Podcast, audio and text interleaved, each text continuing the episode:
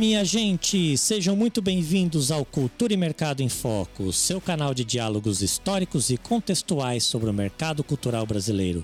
Hoje, trazendo um tema que está no centro das atenções dos agentes de cultura: as leis Paulo Gustavo e Aldir Blanc. Aqui quem vos fala é Marcel Vitorino. Sou homem branco, cis, careca por falta de opção e usando uma jaqueta jeans marrom. Estou junto com Larissa Biasoli, sócia do Cultura e Mercado, e com dois super convidados especialistas no assunto, Inti Queiroz e Ivan Montanari. Gente, sejam muito bem-vindos ao nosso podcast e quero começar o nosso papo perguntando a todos: quem são vocês? Na fila do espetáculo.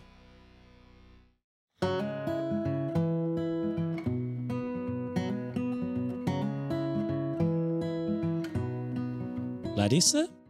Boa noite, pessoal. Dando as boas-vindas, então, para os nossos super convidados e também para vocês, ouvintes. Eu sou Larissa Biasoli, sou sócia do Cultura e Mercado, sou gestora cultural e captadora de recursos e Sou uma mulher branca, cis, tenho os cabelos escuros, uso óculos de armação escura. É, hoje é uma noite fria aqui em São Paulo, então estou usando um casaco preto e atrás de mim tem algumas estantes com livros de diversas temáticas, mas principalmente da temática cultural. Então essa sou eu na fila do espetáculo. Muito obrigada pela participação dos nossos convidados, da nossa convidada hoje. Obrigado, Larissa. Inti, Oi, boa noite. Primeiro agradecer o convite, né? Um muito especial estar tá aí nessa leva de podcasts de 25 anos do Cultura e Mercado. É, eu sou Inti Queiroz, sou uma mulher branca, cis, hétero, é, tenho cabelo castanho claro, estou com batom meio vermelho, meio rosa, tem uma estante aqui atrás de mim, estou com uma blusa preta, tá frio em São Paulo, então estou com um lenço aqui no pescoço preto, com uns, uns arranjos meio bege, branco, cinza, enfim. Né? Eu sou uh, artista da música, sou produtora cultural, gestora, professora de gestão cultural, sou pesquisadora, tenho mestrado e doutorado sobre financiamento das políticas públicas de cultura no Brasil é, isso eu já faço isso mais ou menos há uns, uns 20 e tantos, quase 30 anos, e já quase três anos sou assessora parlamentar da deputada federal Semia Bonfim, principalmente para os assuntos de cultura e terceiro setor na Câmara dos Deputados, entre outras coisas. E é isso, e obrigada, né? Muito bom estar com vocês aí para falar sobre esses assuntos, esses assuntos tão importantes. Muito obrigado, Inti. Seja muito bem-vinda. Ivan? Olá, olá todo mundo que está ouvindo. Olá, Larissa, Inti, Marcel. Agradeço muito pelo convite de estar aqui com vocês hoje. Meu nome é Ivan Montanari, eu sou uma pessoa não binária, é, uso cabelo longo, mas está preso num coque. É, uso uma camiseta vermelha, um colar de madeira, e uma camisa azul aberta por cima. Tenho barba, sou uma pessoa branca. É, eu venho do teatro, eu fiz artes cênicas, é, e depois que eu me formei, eu acabei cada vez mais indo para o lado da produção cultural, até que, uh, depois de participar do ciclo de conferências de cultura em 2013, eu fui convidado para integrar a equipe da Secretaria de Cultura de Bragança Paulista. E então eu comecei a trabalhar lá em 2014, trabalhei até 2016, sendo que no ano de 16 eu assumi a Secretaria de Cultura lá em Bragança. E nesse tempo, a minha maior missão ali foi implementar o Sistema Nacional de Cultura, né, localmente, da gente criar o nosso sistema municipal de cultura que envolve né, construir o nosso Conselho de Cultura, o Plano de Cultura e o Fundo de Cultura, o Sistema Nacional de Cultura que vai certamente aparecer nessa nossa conversa aqui daqui a pouco. É, mas depois, depois de ter saído da secretaria, eu resolvi ir um pouco mais é, fundo no tema e me dediquei ao mestrado. Eu fiz um mestrado recentemente na USP no, no programa de gestão de políticas públicas, é na USP Leste. E consegui concluir, depois de uma pandemia no meio do caminho, eu concluí o mestrado no ano passado. E o meu objeto de pesquisa é justamente o Sistema Nacional de Cultura. Então, de certo modo, eu acabo me relacionando muito com esse tema do sistema de cultura, principalmente, por conta de ter olhado ele por diversos pontos. Né? Eu era da sociedade civil, olhava para isso a partir do lugar da cidadania, depois ingressei na gestão pública, comecei a olhar para isso do ponto de vista da gestão e por fim um outro ponto de vista que era de quem está estudando o assunto, né, a partir da academia, assim. Então eu acabei me relacionando um pouco com esse tema e o tema das políticas culturais, acho que de forma de diferentes papéis, né? Acho que eu posso dizer assim. Sou uma pessoa do interior também, acho que isso também é importante de dizer na minha apresentação. É, embora esteja frio em São Paulo, eu sei que está frio em Bragança também, embora eu esteja em São Paulo, eu sou de Bragança Paulista, essa cidade que eu trabalhei na Secretaria de Cultura, nasci, cresci, vivi lá até três anos atrás, praticamente. Muito bom. Obrigado, Ivan. Obrigado, gente, pela presença de todos. Vamos começar o nosso papo por aqui, então. Hoje nós vamos falar de duas leis recentes da história das políticas públicas para a cultura brasileira: a Lei Paulo Gustavo e a Lei Aldir Blanc II.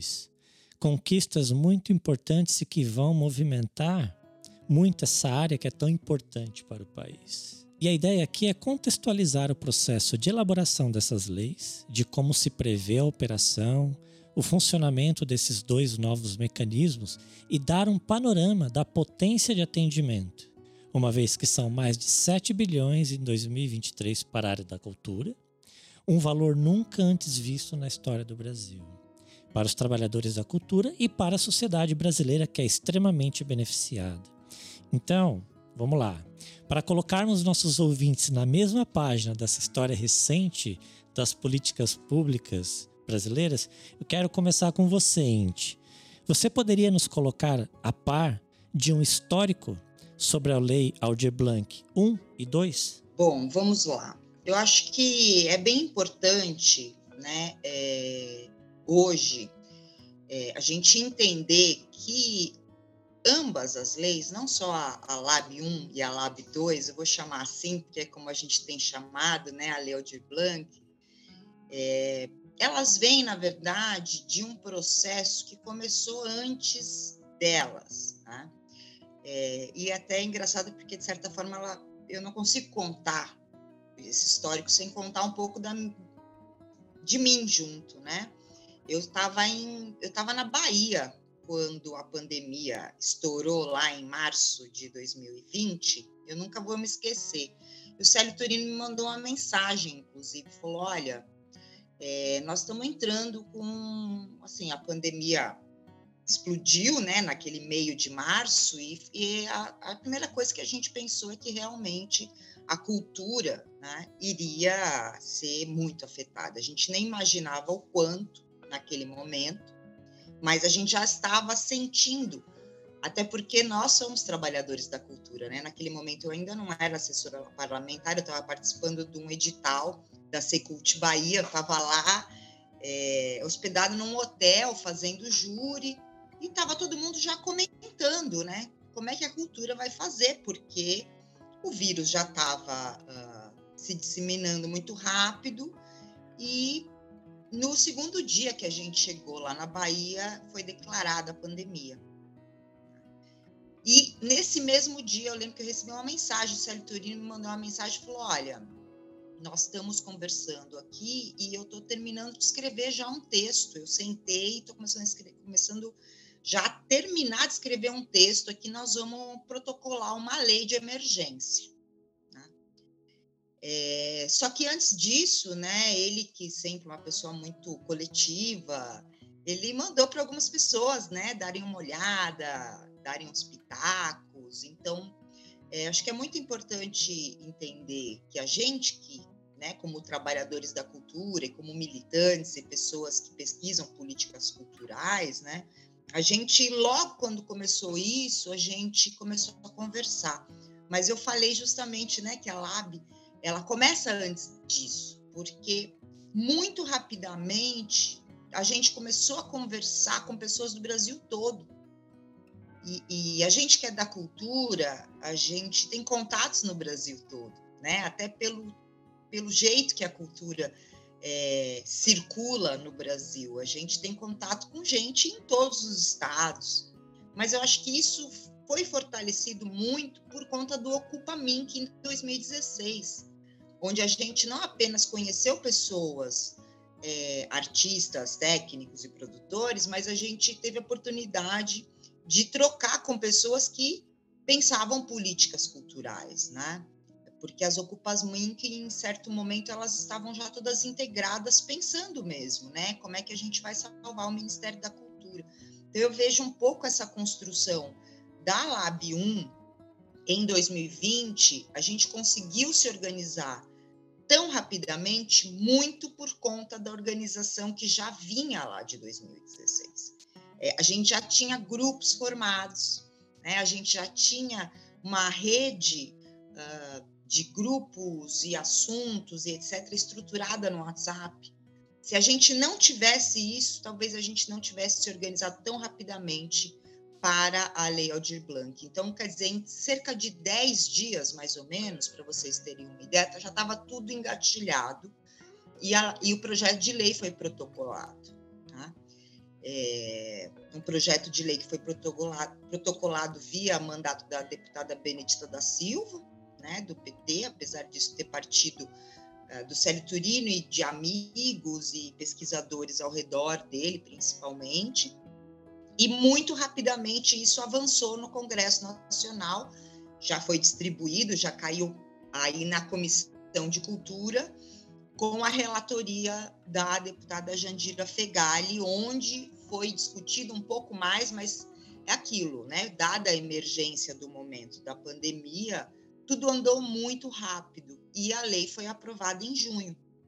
Né? Então, vocês veem, é um processo raro você conseguir aprovar uma lei de cultura no Congresso Nacional em menos de três meses, que foi o que aconteceu. Porém, nós estávamos num governo Bolsonaro. Né? Então, o que, que acontece aí? Ela é aprovada, né? só que até ela ser sancionada, até ela ser regulamentada, até o dinheiro ser liberado e etc., o dinheiro começou a sair mesmo em outubro. Porém, nesse percurso entre junho, na verdade, entre março, né? Porque a gente já em março a organização já começou a ser feita, os grupos, os grupos de lei de emergência cultural, os grupos de fóruns de discussão estaduais e municipais também. Foi uma organização como nunca vista antes e nem na Paulo Gustavo a gente conseguiu refazer isso. Eu acho que ah, o fato da gente ter ficado preso em casa, não tinha como sair, a maioria de nós, né? Porque os técnicos, infelizmente, muitos deles continuaram trabalhando, porque muita coisa, infelizmente, continuou acontecendo.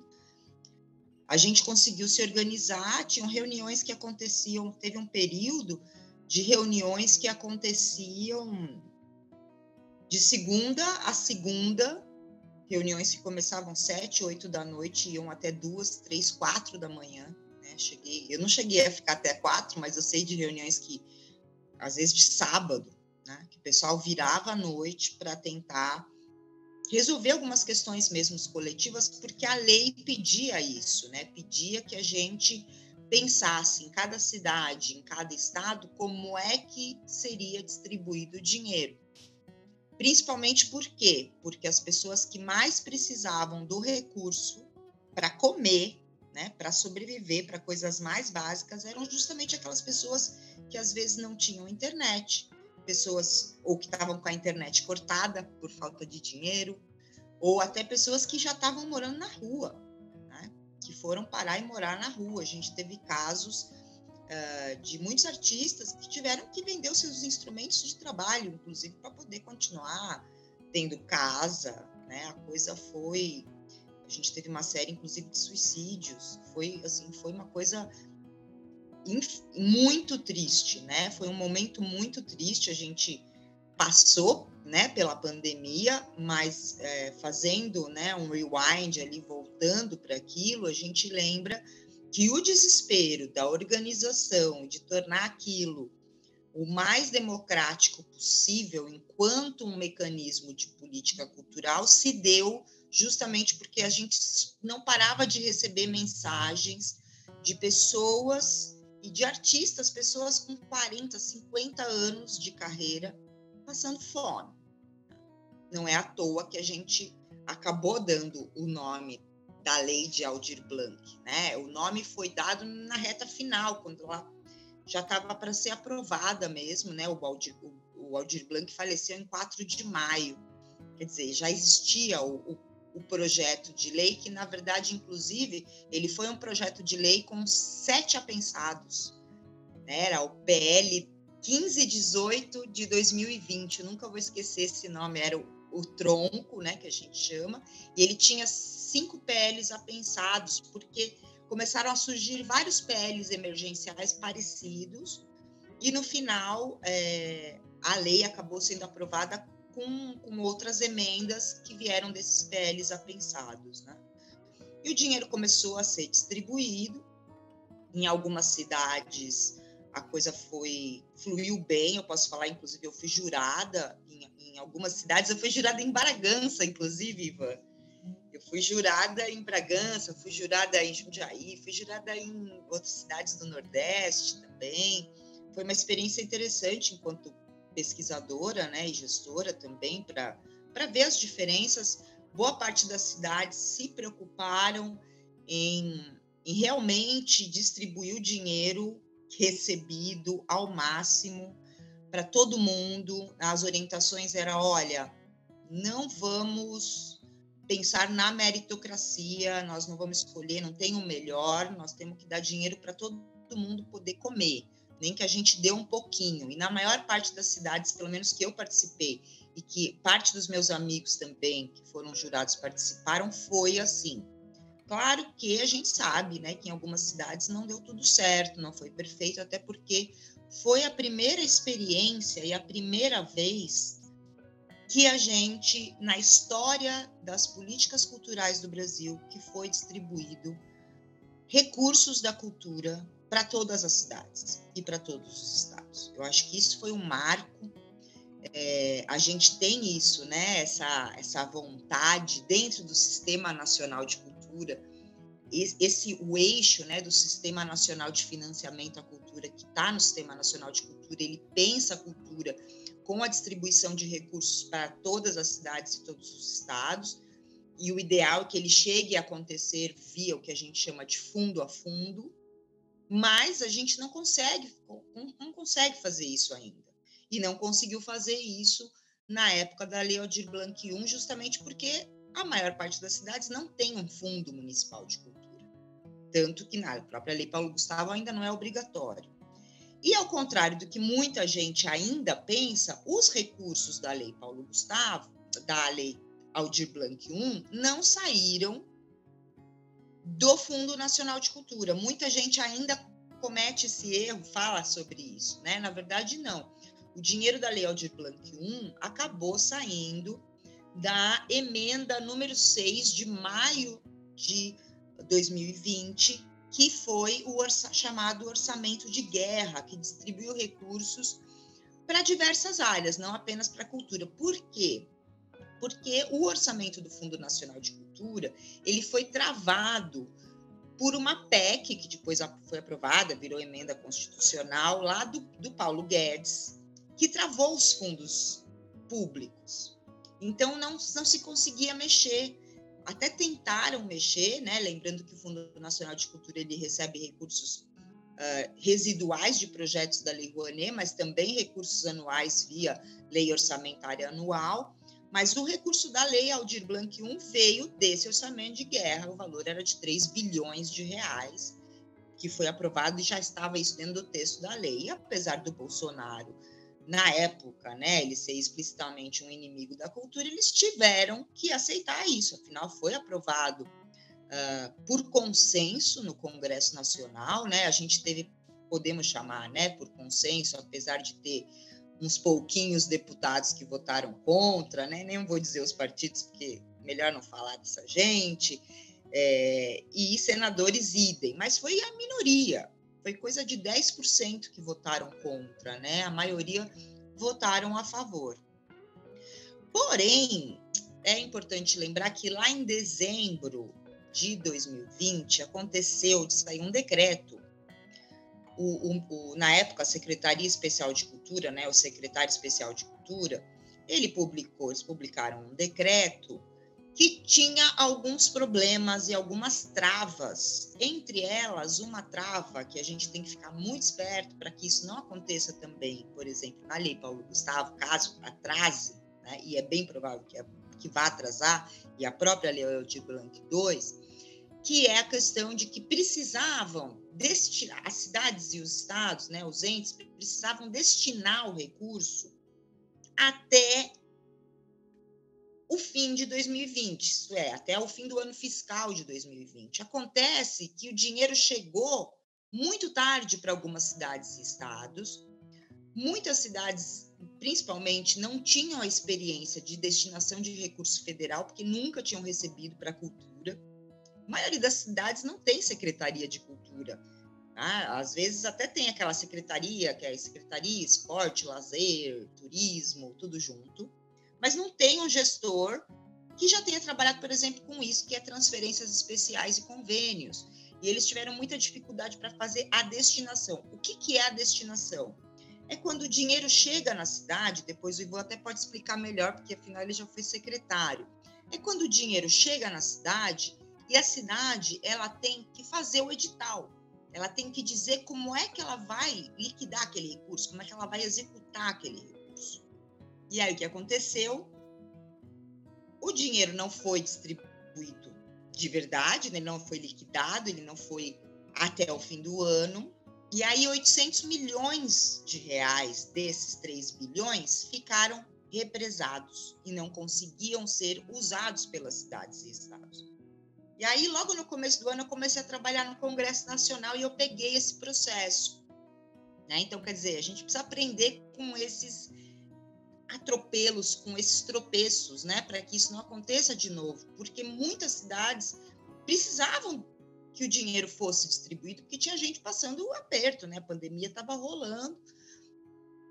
É, e aí a gente conseguiu, a gente pressionou bastante a secretaria para fazer um decreto. Eu lembro que a gente fez reuniões com o TCU, na época a presidente da Comissão de Cultura era a deputada Alice Portugal, ela foi incrível, né? Ela fez tudo que ela pôde. Ela, a gente processou é, a secretaria na PGR, a gente fez o diabo ali. O Mário Frias sofreu na nossa mão. A gente tinha um grupo bom. Inclusive, foi bom até porque a gente criou uma bancada da cultura. Pela primeira vez, eu posso dizer que, que eu, inclusive, fazia parte ali, né? Para fazer o negócio andar, porque imagina, ficou parado cinco meses com 800 milhões. E finalmente a gente conseguiu que o dinheiro fosse liberado quase no começo de junho de 2021. Então, quer dizer, parte do dinheiro da Lei Aldir Blanc 1 foi liberado ali. Só que justamente nesse processo de desespero pela liberação da Lei Aldir Blanc 1 é que nasce a Lei Paulo Gustavo e a Lei Aldir Blanc 2. E foi muito curioso, né? porque no desespero ali, elas nasceram praticamente juntas, elas foram protocoladas com uma diferença de uma semana, gente. E a gente ficava comentando, né, os bastidores da comissão de cultura ali, né? A gente ficava falando, gente, mas assim, como é que a gente vai aprovar duas leis, né? Já foi difícil aprovar uma, como é que a gente vai aprovar duas? Não, é massa, mas assim, no começo, naquele momento do fervo ali, né, a gente estava liberando o dinheiro da Lab 1 e aí surge duas leis, né? Uma, a lei Paulo Gustavo, que a gente que era um mecanismo diferente, a gente estava tentando entender ainda, né? E pensar ele melhor, e a LAB 2. Né? Então, elas nascem e a partir daquele momento elas começam a ser discutidas. Tá? Eu acho, eu vou até propor aqui, eu vou quebrar um pouco o protocolo, que seria legal e vou falar da LPG agora e depois eu voltar a falar da Lab 2. Só que eu vou falar uma coisa antes de talvez passar a bola para o Ivan. Por que, que eu estou falando isso? Assim, primeiro porque a, a Lei Paulo Gustavo ela vai vir agora, ela já está na cara do gol. E também porque eu falei bastante, né? É, mas também por um fator, né? É, no final do ano passado, a gente teve uma certa dificuldade, primeiro que acho que não é novidade para ninguém, que ambas tiveram uma certa dificuldade para conseguirem ser, ser sancionadas, né? Elas foram vetadas pelo Bolsonaro, a gente teve uma campanha contra, né, do, dos bolsonaristas, uma campanha ferrenha, principalmente contra a Lei Paulo Gustavo, é, mas o maior problema foi logo depois, né? A, a, gente teve a eleição do Lula no final do ano passado, e é o que acontece, né? O Bolsonaro ele começa a se fechar ali, né? E a se preparar, inclusive, para dar um golpe. E nesse momento, a gente está discutindo a lei orçamentária 2023. E nenhuma das duas leis estava na lei orçamentária 2023. A verdade é essa. Que o Bolsonaro não queria dar o dinheiro. Né? A partir do momento que você aprova uma lei, não significa que essas leis elas estão garantidas, que o recurso está garantido. Né? A gente que, que é militante da cultura, a gente sabe que nem sempre a LOA tem uma garantia de recurso, e mesmo quando tem, você não sabe se vai vir mesmo o dinheiro. E aí o que acontece? A gente caiu a ficha de que não estava, nenhuma das duas leis estavam ali, e que a gente não ia conseguir destravar o Fundo Nacional de Cultura. Porque, se a gente for realmente pôr na lupa, a verdade é a lei Paulo Gustavo também não vai usar recursos do Fundo Nacional de Cultura, ao contrário do que se diz. Ela vai acabar usando recursos de transferências especiais que veio numa emenda nos 45 do segundo tempo, tá? Da aprovação da Lei Orçamentária Anual 2023. Era o PLN 2, é, 21, nunca vou me esquecer. E entrou como emenda, porque ele era um PLN, né? O PLN geralmente são é, esses projetos de lei uh, de recursos especiais, extraordinários, que entram nas, na lei orçamentária entrou como emenda num PLN do Ministério da Cidadania. Não era do Ministério do Turismo. Colocaram um puxadinho, era praticamente um jabuti, como a gente chama no Congresso. Tá? E quem está nos grupos de cultura vai se lembrar que na última semana, inclusive, rolou um áudio da própria Jandira Fegali falando: gente, levamos um golpe e estamos aprovamos a lei uh, orçamentária 2023 sem a LAB 2. Então, neste momento, inclusive, quem quiser pode entrar lá no site da Câmara dos Deputados, entrar lá em comissões mistas, comissão de orçamento, lá na CMO, que nós temos lá, acho que é PLN 6, se eu não me engano, não lembro agora o número dele, de 2023 que vai fazer de novo, vai fazer um puxadinho para tentar enfiar na LOA 2023, que a gente chama né, de remanejamento discricionário do orçamento, os 3 bilhões da LAB 2. A lei Paulo Gustavo está garantida, porque foi aprovada na LOA 2023, mas a LAB 2 ainda não. Eu acho que vai aprovar, a gente vai dar um jeito, com certeza a Jandira Fegali vai fazer uma super batalha em relação a isso. Mas é um perigo. Por quê? Porque a gente ainda não começou a executar a lei Paulo Gustavo. Né? A gente está com uma base ok, né? O governo está com uma base ok no Congresso, mas a gente sabe que não é uma base ideal para que a gente aprove tudo e a gente não está mais no momento de emergência. Maravilha, gente. Acho que é super importante. Vou buscar fazer um, uma ligação aqui, Ivan, se você me permite, para fazer uma pergunta mais específica para você, para esse caminho uh, aqui após isso que a gente comentou da Aldir Blanc 1, né, desse histórico todo da Aldir Blanc 1, Lab 1 2020, né? É muito interessante saber desse bastidor, gente, dessa coisa de de um preparo tão grande, né, de trabalhadores da cultura para uma, um atendimento a uma emergência da área, né? Eu acho que isso, além de, de, de, saber do benefício que foi, né, lá no final de 2020, né, mas saber disso, desse preparo de trabalhadores da cultura para atender uma, a uma emergência do setor que veio pela pandemia. E aí eu acho que sim, é, é, seria legal entender agora, a partir disso, é, Ivan, se você puder trazer um pouco da sua experiência, tanto com o Aldir Blanc 1, que eu acho que pode vir daí também, você como é, analista né, de políticas públicas para a cultura e quem trabalhou né, desse lado do balcão também, se você puder passar um pouco dessa experiência, e aí, se você já puder juntar em cima de Lei Paulo Gustavo, acho que dá um caldo legal para a gente seguir conversando. Não, muito legal. Agradeço a pergunta. Eu, na verdade, já estava pensando em fazer um rewind aí para me inserir também, porque eu falo de um lugar bastante diferente da Inti. Acho que ela se posicionou no campo e, como vocês podem perceber, ela tem um profundo conhecimento dos trâmites, dos marcos uh, legais no Congresso e o meu ponto é um pouco outro, né? Eu olho a, a, esses processos a partir de dois pontos, principalmente. Um de quem está na gestão, seja inserido dentro da gestão ou é, trabalhando em conjunto, em consultorias, né, com administrações públicas municipais. Então, enquanto a INTE participou muito dos processos de formulação dos instrumentos, eu trabalhei muito mais na implementação desses instrumentos, né? Sobretudo da, da Lei Aldir Blanc, que ela falou um pouco mais.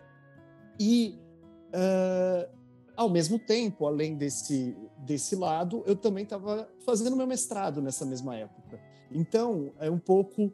Vou tentar contribuir aqui a partir desses dois pontos de vista é, que eu vivi esse processo da Lei Aldir Blanc 1.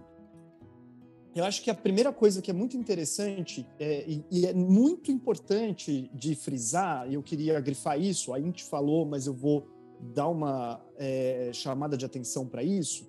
A gente, quando a gente fala de Lei Aldir Blanc, a gente está falando de algo absolutamente inédito no Brasil. A gente está falando de uma transferência de recursos sistematizada, ou seja, para todos os entes federativos, ao mesmo tempo é, e uma quantidade de recursos bastante volumosa. Né? E, e o que implica para algumas cidades estar recebendo muito mais do que o orçamento próprio para a cultura.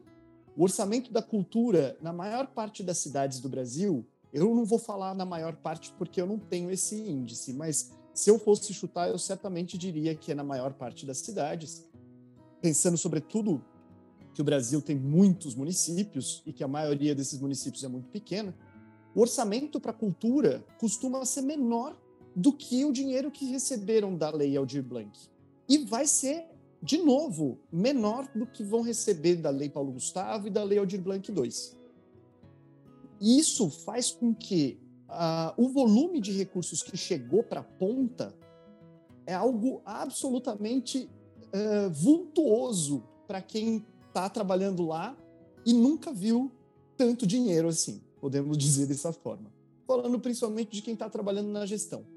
E aí tem mais uma coisinha nesse processo que é a necessidade de utilizar uh, instrumentos de chamada pública. A gente chama é, cotidianamente de editais. Mas a maior parte dos municípios nunca abriu um edital de cultura.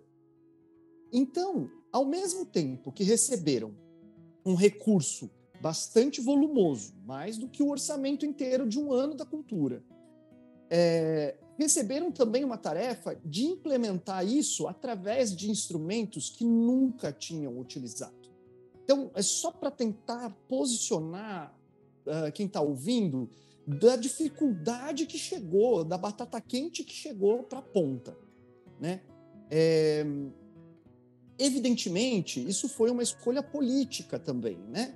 De você. Uh, a gente tinha um governo que entrava em rota de colisão com a cultura. Então, a, a, a opção política foi fazer essa descentralização, entre outros motivos, para justamente não deixar na mão do governo a implementação, né? repassar para a, os entes federativos cuidarem dessa implementação, porque se entendia que, embora certamente com mais dificuldade, haveria uma mais boa vontade de fazer a aplicação desses recursos. Então chegou um desafio, uma batata quente muito grande para quem estava fazendo a, a Lei Aldir Blanc na ponta. E o pior é batata quente mesmo, que tem aquele é, quente, quente, quente, quente, queimou, né? O tempo acaba. O tempo foi muito curto. Então, o tamanho do desafio para gestoras e gestores dos municípios não foi pequeno. Tiveram que, num tempo recorde, fazer aplicação de recursos também recordes com instrumentos que, não, que eram inéditos, né, que não se conheciam. Então, é, essa primeira, uh, esse primeiro momento aí da implementação da Lei Aldir Blanc revelou inúmeras deficiências da gestão pública de cultura pelo Brasil como um todo, né? E, uh, e, e acredito que isso seja uma chave muito importante para pensar.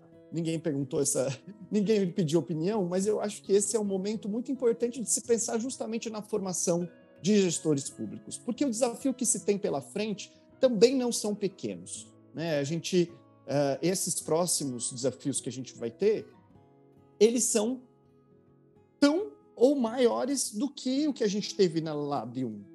Porque, embora o tempo não seja mais um tic-tac nervoso, como foi o da Lab 1, e quem está ouvindo e participou de algum modo desse processo sabe a correria que foi, certamente em sua cidade, conseguiu observar isso, a gente, de outro lado, é, vai ter que fazer com a lei Paulo Gustavo e a, a lei Aldir Blanc II, na verdade, ela não tem o sistema de cultura no corpo da lei, né? A lei Paulo Gustavo fala de sistema de cultura, eu vou falar disso já já, mas a lei Aldir Blanc II ela não fala do sistema de cultura no corpo da lei.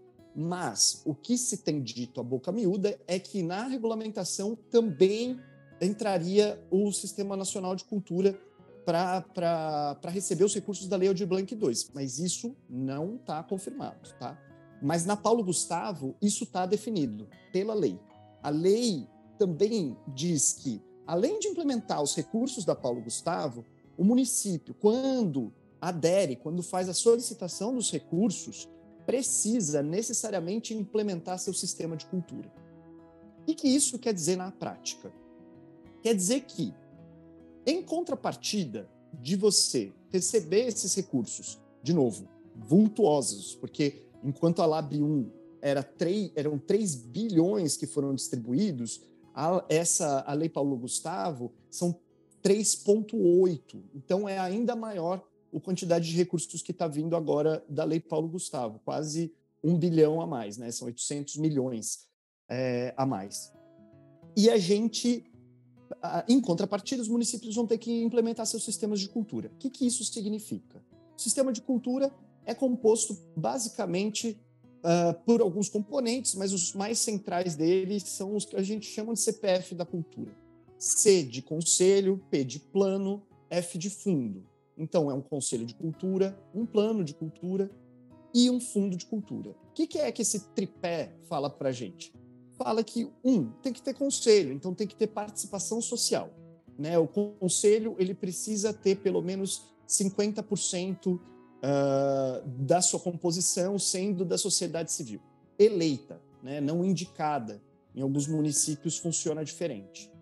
Depois, um plano de cultura. Por quê? Porque precisamos ter um planejamento de longo prazo, né? Para a gente não pensar a política só no pontual, naquilo que acontece eventualmente, né? A tal da política de eventos, né? Então, de como a gente pode pensar em algo estruturante ao longo do tempo. E, por fim, o fundo de cultura, que é como a gente vai financiar né, as ações que estão no plano, por ordem do conselho. Né? Então, o conselho é guardião desse plano de cultura e uh, é quem também é guardião dos recursos do Fundo Municipal de Cultura, segundo as regras do Sistema Nacional de Cultura que temos hoje, tá? A gente também está discutindo uma regulamentação do Sistema Nacional de Cultura, depois a gente pode pegar essa, é, esse assunto, que ela deve estar acompanhando isso mais de perto, é, mas eu tive a oportunidade também de contribuir com esse, esse processo dessa construção da regulamentação. Mas, por hora, esse é o desenho que a gente tem do sistema de cultura que tem que ser implementado nos municípios. Então, cada município tem que fazer o seu conselho, tem que criar seu plano e tem que fazer seu fundo. Esse é o sistema de cultura que está dentro da Lei Paulo Gustavo. Então, é, para receber esses recursos, a gente já sabe que os municípios vão ter que abraçar esse desafio de criar o seu sistema de cultura na sua cidade. Né? É isso que está dado. A Lei Paulo Gustavo, eu vou falar um pouquinho dela meio que no pacote da Lei Aldir Blanc II, porque, como eu falei, eu estou olhando num ponto de vista um pouco diferente da INT. E elas duas formaram um bloco, inclusive na hora de aprovar, de vetar, de derrubar o veto, né? Porque são leis que tiveram esse caminho um pouco tortuoso, né? De serem aprovados nas duas casas legislativas, irem à sanção, foram vetados e aí, por fim, o Congresso Nacional derrubou esses vetos em um acordo amplo que, que houve nas duas casas. Então, eu vou tentar olhar para isso do ponto de vista da análise de políticas públicas. Né? O que, que é que eu vejo um pouco nesse caldo político, sobretudo?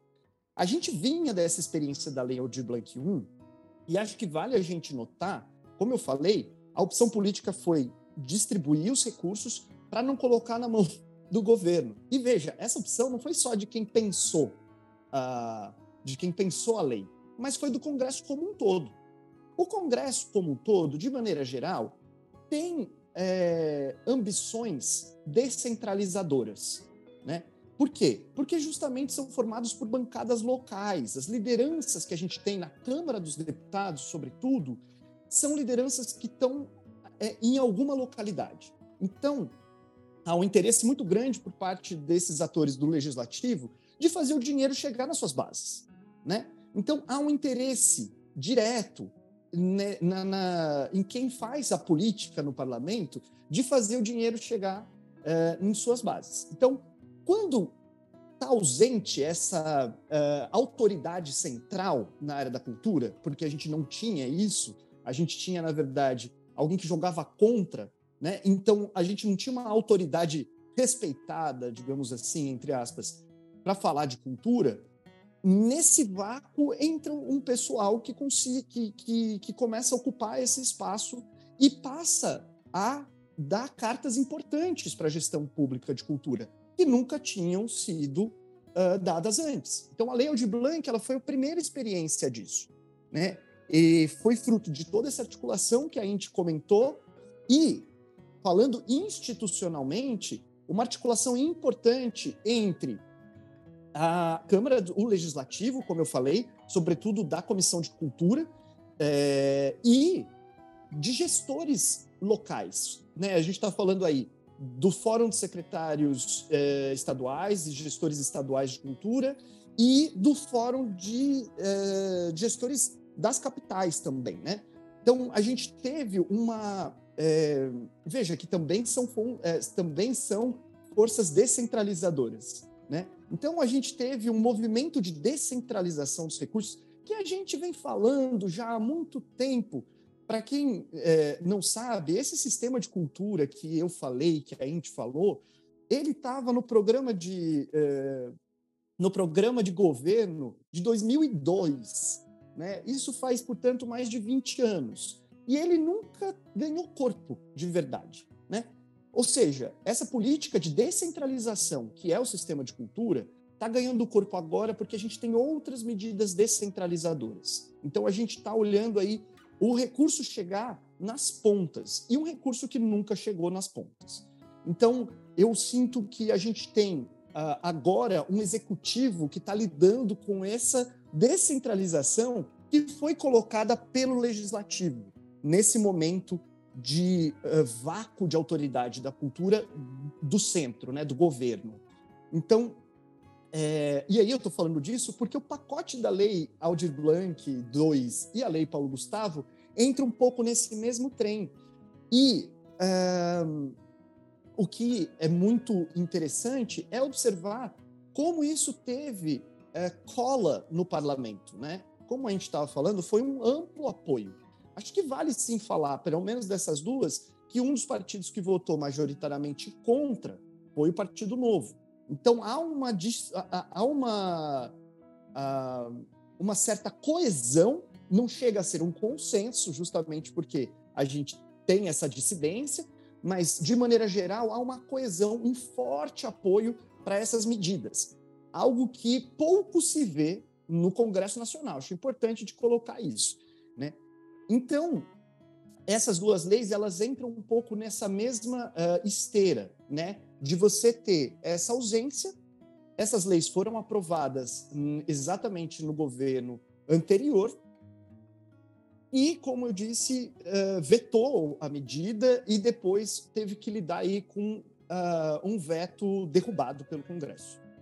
A Paulo Gustavo, para amarrar um pouco o histórico da, dessa lei em si, a Paulo Gustavo, ela vem de um projeto do PT, do Partido dos Trabalhadores, no Senado. É, e surgiram, como a gente falou, assim, quase ao mesmo tempo, né? Essas duas leis que, que aparecem. A Lei Aldir Blanc II, que vem da mesma coalizão que aprovou a Lei Aldir Blanc I, sobretudo, né? A, mesmo, a mesma mobilização social, a, os mesmos parlamentares, muitos estavam envolvidos ali com esse processo da Lei Aldir Blanc II, de um lado. E do outro lado, a Lei Paulo Gustavo vinha por essa via do Senado, ainda pensada, porque a Lei de Blanc II ela é pensada para cinco anos. Ela não é pensada na lógica de uma emergência. Ela é pensada a partir de uma lógica de estruturação de longo prazo, né? ou de médio prazo, pelo menos, né? cinco anos. Enquanto que a Lei Paulo Gustavo ela é considerada ainda uma lei emergencial.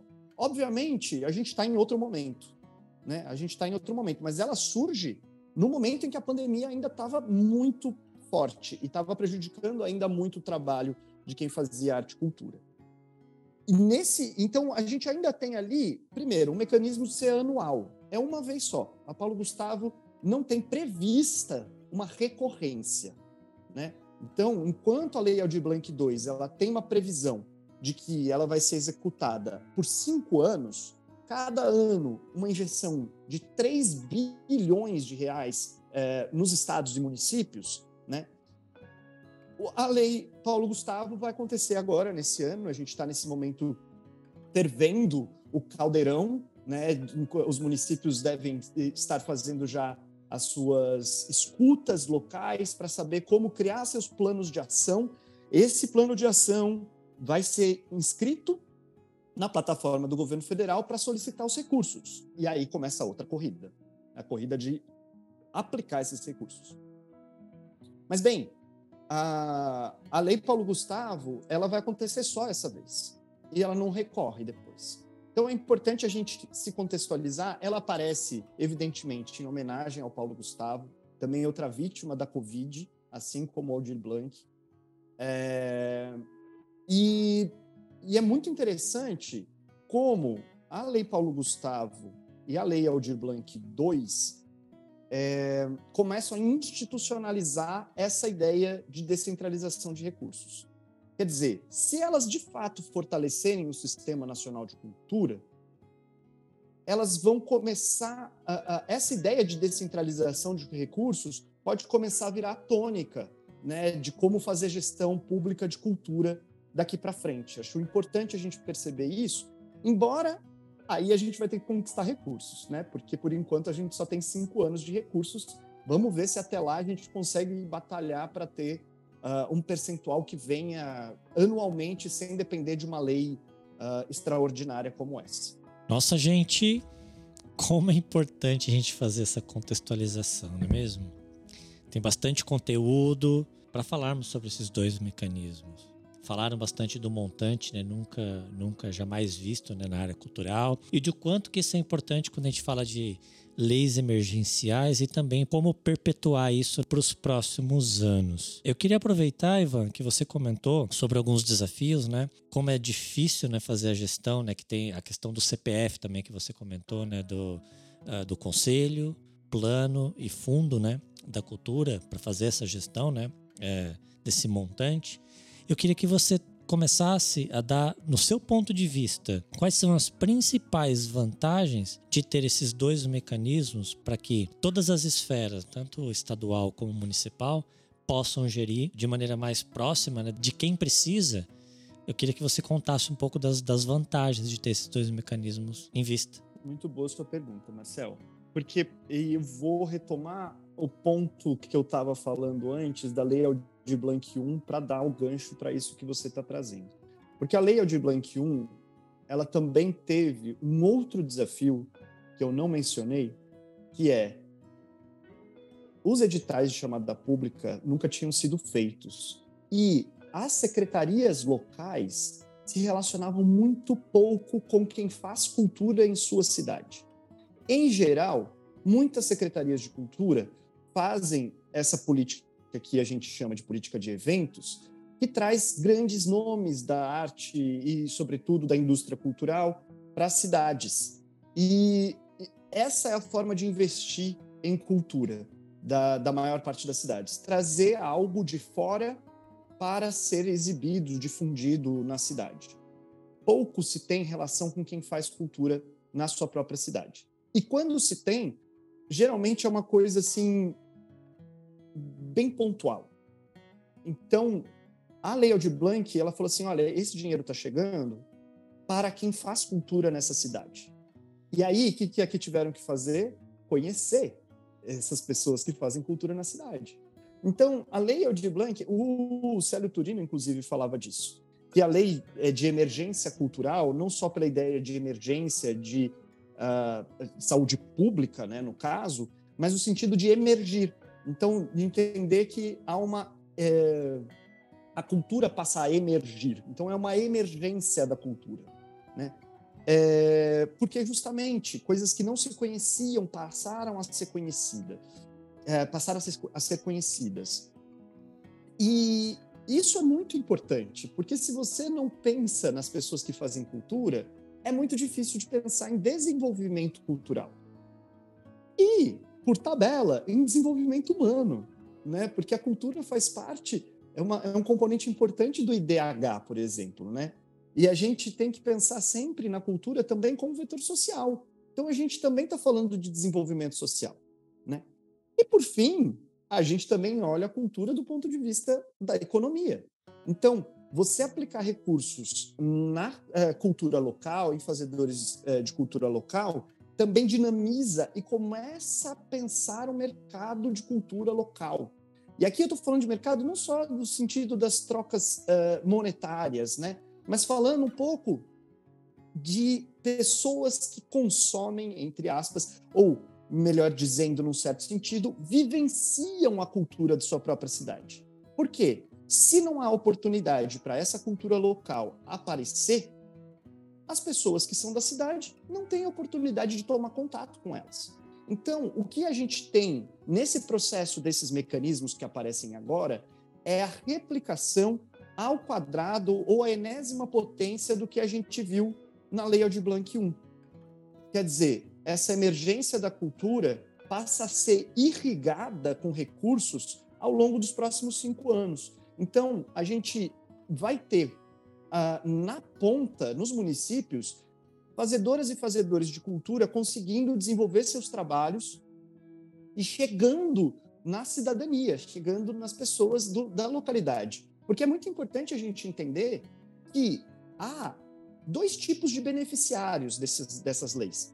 Fazedor de cultura, com certeza é um dos beneficiários, porque essa pessoa vai ter a possibilidade de exercer uh, o direito de cultura, é, o direito à cultura, no sentido de produção de cultura, de expressão cultural, mas ao mesmo tempo, isso também vai é, garantir a fruição de quem está na ponta, que são a maior parte dos beneficiados no final das contas. Né?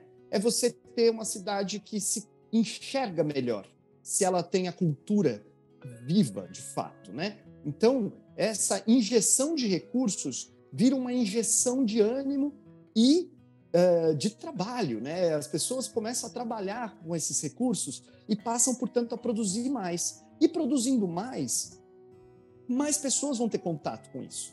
Né? A gente tem os números de uh, hábitos culturais e a gente sabe que os hábitos culturais uh, são muito muito baixos perto do que a gente gostaria que fosse, né? A gente está falando de índices de quem vai ao teatro, índices de quem frequenta algum tipo de atividade de cultura popular, enfim.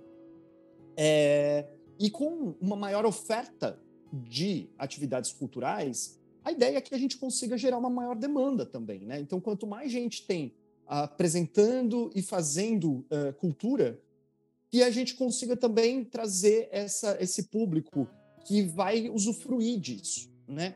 E do ponto de vista da gestão pública, esses mecanismos, eles vão permitir que a gestão pública trabalhe em parceria, em colaboração, em cooperação com quem faz cultura. Algo que é pouco visto, sobretudo nos interiores. Né?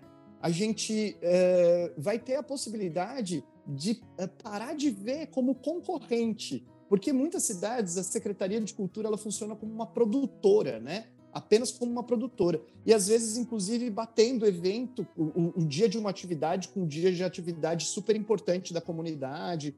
Enfim, não se tem essa coesão, esse trabalho em conjunto. E esse trabalho em conjunto, ele ganha contorno institucional quando a gente está falando do sistema de cultura. Então, passa a ser um, uma política pública que é desenvolvida em parceria com a sociedade civil, o que possibilita, de um lado, essa, essa ampliação né, da, da, das atividades culturais que acontecem, e, de outro lado, fortalecem a ideia de uma política pública perene, que dura no tempo. Porque com a participação social e um plano de cultura institucionalizado, a gente tem aí mecanismos de controle social para salvaguardar essa visão de longo prazo das políticas, porque também é outra característica da maior parte das secretarias do interior, aquilo que a gente fala de instabilidade. Né? Então a gente tem um momento que funciona uma oficina cultural. Entra outra gestão e fala: não, essa oficina não, vamos ter um festival, um festival de jazz. Aí sai essa gestão, o próximo fala assim: não, não quero festival de jazz. Eu sou do teatro, então eu vou fazer um festival de teatro, de comédia. E assim vai. Então a ideia da gente ter um conselho de cultura, um plano de cultura, é também para a gente ter uma estabilidade de longo prazo né, nas políticas públicas, mínima que seja, né? Mínima. Então, uh, eu acho que o benefício disso tudo é a gente poder ter uma política pública estruturante, né, que é pensada não para algo pontual, que acontece eventualmente, mas para algo que está olhando lá na frente e comunidade queremos ser, né? Porque a cultura ela tem a ver com isso, né? Que tipo de cotidiano é esse, de hábitos são esses. Então, se a gente cons quer construir um cotidiano que envolva trocas simbólicas, discussões, uh, experiências estéticas, é, dimensões de pertencimento, que está tudo envolto nessa ideia de cultura, a gente precisa conseguir enxergar esse passo a passo de longo prazo, porque ainda mais no Brasil, que a gente tem uma constituição social permeada por violências e por negações de culturas, é, a gente tem um tecido cultural muito fragilmente, é, eu não diria nem costurado, né? Porque acho que a gente ainda está longe de refazer os pedaços, mas é um tecido de retalhos, né? Uma coisa para cá, uma coisa para lá, porque a gente tem uma cultura muito diversa, né? E a gente tem aí um, um, uma série de culturas pouco se ouviu falar e pouco se deu atenção até pouco atrás, há pouco tempo atrás, né? E agora essas, essas culturas começam a aparecer e a ganhar espaço, e com essas leis, eles também devem ganhar uma injeção de recursos desde que os municípios é, cuidem disso, né? Porque isso é papel dos municípios pensar na implementação também. Então, eu acho que a, a, essa contribuição, para finalizar, envolve justamente a gente fortalecer esse, esse tecido social é, que a cultura propicia para a gente nos territórios, né? Porque falar de cultura sem falar de território também é, é, é, é muito abstrato, né? E aí quando a gente está falando de territorialização, de descentralização, a gente está falando de comunidades culturais, né? E essas comunidades precisam ter fortalecido esse vínculo que nasce a partir do fazer cultural. Gente, é muito caldo bom para nossa conversa aqui. Muito bom ouvir essas duas, esses dois lados das experiências de vocês. E aí, Inti, queria beber um tiquinho agora, voltar para esse lugar do bastidor que você trouxe no, no começo, né? Para para puxar em relação né, à, à lei Paulo Gustavo, né, esse bastidor que você falou, ah, você está dentro de um PL, de, ou se foi, se foi dentro do LOA ou não, né, como é que foi ali a aprovação dessas leis no Congresso, queria que você pudesse trazer um pouco para a gente se tem um ponto de intersecção ou não, ou de distanciamento entre Paulo Gustavo e Aldir Blanc II, por esse ponto de vista das linguagens, né? Uma vez que a Paulo Gustavo vem mais focada para a linguagem do audiovisual, né? Se isso te, chegou a ter ali algum momento de discussão dentro do próprio Congresso, o que, que fez sentido ali na hora para ter uma lei mais focada para o audiovisual? Bom, como eu havia dito, as duas leis elas surgiram, né, num momento ah, no máximo de uma semana, dez dias de diferença, né? Uma nasce no Senado, a outra nasce na Câmara dos Deputados e, inclusive, vem para a gente na Comissão de Cultura antes, né, a LAB 2.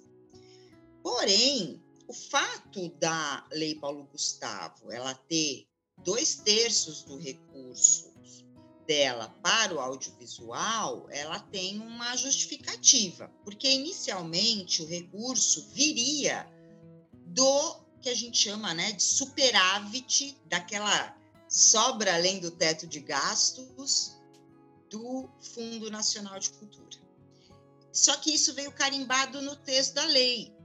Né? Então, no texto da lei, você tem lá no artigo 6 os módulos, os incisos do audiovisual, um inciso que fala que parte do recurso vai para produção audiovisual, que é equivale mais ou menos a quase que um terço do recurso, depois, uma outra parte que vai uh, para cineclubes, para formação, para festivais, para pesquisa, para acervos, e uma outra parte que inclusive vai só para os estados, que iria para as empresas de audiovisual. A lei ela tem alguns detalhes ali para tentar blindar a lei Paulo Gustavo em relação a grandes produtoras, mas mesmo assim, a gente sabe que vai ser um problema. Por exemplo, aqui na cidade de São Paulo, a gente já está sentindo, e no próprio estado de São Paulo, a gente já vai já está sentindo que o cinemão, como a gente chama, né, as grandes produtoras, estão de olho nesse recurso e a gente tem que tentar segurar. Não é porque eles não merecem nada, é porque foi um setor muito atacado durante o governo Bolsonaro. O Fundo Setorial do Audiovisual ele ficou travado mas é porque, teoricamente, a Lei Paulo Gustavo é uma lei emergencial. Então, ela tem que vir para o mercado dos pequenos, dos independentes, ou no máximo dos médios. Né? E para tentar, inclusive, para que eles paguem as dívidas que ficaram do período que eles ficaram parados. Tá? E ela tem daí no artigo 8 essa parte que iria para as outras, né, as demais linguagens, e aí fala ali de economia criativa, de economia solidária, das artes, das demais linguagens da cultura. A lei Paulo Gustavo também, ela inova no sentido de fortalecer as políticas afirmativas e as cotas, né, de gênero, raciais, cota PCD, que foi uma, uma luta que a gente travou durante a Lei Aldir Blanc I, mas que, como isso não estava no texto da Lei Aldir Blanc I, pou, poucos municípios conseguiram trazer essas políticas afirmativas a partir, na verdade, quando acontecia, era a partir dos próprios gestores municipais e estaduais que faziam isso. Mas na lei Paulo Gustavo, isso foi um ponto que a gente colocou na lei, justamente pelas experiências que a gente teve na Lab 1. A gente fala, bom, a gente sabe, né, que quem mais precisa sempre são aí as pessoas minorizadas, né, as mulheres, as pessoas negras, é, os povos originários, PCDs, LGBTs e etc. Tá? Então, isso, isso é um diferencial. Eu acho que um ponto de intersecção que tem é que é aquilo que eu falei desde o começo, não tem como falar de uma lei sem falar da outra.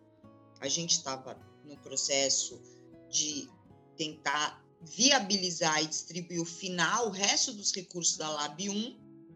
Nisso dela nasce a Lei Paulo Gustavo, e que inicialmente o que tinha de dinheiro seria o tal do superávit do Fundo Nacional de Cultura, e grande parte dele vem da gavetinha do Fundo Setorial do Audiovisual, que é o único fundo setorial constituído dentro do Fundo Nacional de Cultura e que vem botando recursos lá dentro. Isso para vocês terem uma ideia, eu não sei exatamente como estava o ano passado, mas eu lembro que é, teve um ano, acho que foi 2019, eu vi uma pesquisa do, do Fred, do IPEA, que é um grande pesquisador aí de economia da cultura, e ele falou, olha, gente, 80% do recurso do Fundo Nacional de Cultura hoje é o Fundo Setorial do Audiovisual. Então eu lembro que isso disso sempre. Mas, como eu falei antes, o recurso da Lei Paulo Gustavo, no final, ele acabou vindo de uma emenda jabuti dentro de um PLN na LOA 2023. E aí muita gente fala, poxa, mas por que, que o recurso mesmo assim vai em grande parte para o audiovisual, audiovisual? Porque está no texto da lei, está carimbado, tá? Então, independente de onde veio o dinheiro, o texto da lei foi o que carimbou esse recurso. Agora, é muito importante que a gente preste atenção na própria regulamentação da Lei Paulo Gustavo, que diz que não é um dinheiro para o cinemão, que não é um dinheiro para empresas do audiovisual, ponto. É um dinheiro para produtos do audiovisual que podem ser feitos por produtoras, né? Claro, é, é importante que a gente contrate gente do audiovisual, gente profissional para fazer as produções com a gente, mas a gente tem que entender que o audiovisual hoje é muito mais amplo. O audiovisual hoje tem games, né? O, tem mapping, tem performance, tem videodança, videoclipe e uma série de produtos possíveis. Como diria um amigo meu, MC Ru, Hoje tudo é audiovisual. Depois da pandemia, nós mesmos né, estamos aqui num podcast, mas gravando no audiovisual. Né? Porque hoje tudo é audiovisual. Hoje a gente fica 24 horas no audiovisual. A gente fica no YouTube, fica no Instagram, fica no, até no Twitter, é tudo audiovisual. Né? Então, é claro que vão ter cidades que vão fazer provavelmente editais bem amplos e bem diversos, inclusive aceitando produtos bem independentes e bem ligados às redes, né? E a intersecção que eu vejo aí, que apesar de como o Ivan falou, né, a Lei Paulo Gustavo menciona no artigo 1 e no artigo 4 o Sistema Nacional de Cultura e a necessidade de implantá-lo. E na regulamentação isso está reiterado no artigo 10. O que fica ali é não é condicionado, mas é em, no termo de adesão, né, que as cidades e os estados uh, estão assinando no momento de envio do plano de ação ali pelo, pela plataforma transferegov.br, ali há um compromisso de implantação, sendo que o mínimo de implantação para cada cidade é que o sistema seja implantado com pelo menos o conselho para cidades menores, mas para cidades maiores vai ser cobrado mais. Não se sabe exatamente o quanto mais, né? E aí eu deixo também até uma, um puxãozinho de orelha aí para os meus, meus, meus colegas de Ministério da Cultura, eles precisam falar mais sobre a relação do Sistema Nacional de Cultura com a Lei Paulo Gustavo, né? Eu tenho acompanhado, assistido os vídeos eu já falei sobre isso com alguns deles, tanto virtualmente como inclusive pessoalmente, é, falando, olha, gente, eu estou falando isso como uma pessoa que olha de fora, né, que fez um doutorado sobre o sistema, que é professora e que é trabalhadora da cultura. Vocês estão falando pouco do sistema, né? A gente nunca pode esquecer que uma coisa é a gente aqui, né, que pensa, que estuda, que lê política cultural. Mas quando você vai falar de sistema, de cultura, de conselho, de plano, de fundo, né, para quem nunca ouviu falar, é complexo. De conselho é até um pouco mais fácil, porque todo mundo já ouviu falar de conselho, conselho de saúde, conselho de educação, conselho da escola, né? Todo mundo já imagina mais ou menos como funciona um conselho. Mas o plano de cultura e o fundo de cultura são extremamente complexos. Né? A gente pode até depois fazer até um programa exatamente sobre isso. Pode chamar o Ivan, viu? Que a gente vai gostar. O plano de cultura, ele é uma carta de navegação, ele é como se fosse uma grande árvore onde a gente vai conseguir construir algumas coisas ali dentro, tá? em termos de política cultural, onde o Conselho de Cultura da cidade vai poder criar políticas junto com a sociedade civil, tem tudo a ver com tudo que o Ivan acabou de falar, né? porque o Estado não faz cultura, quem faz cultura é a cidade, quem for cultura é a cidade, a população da cidade.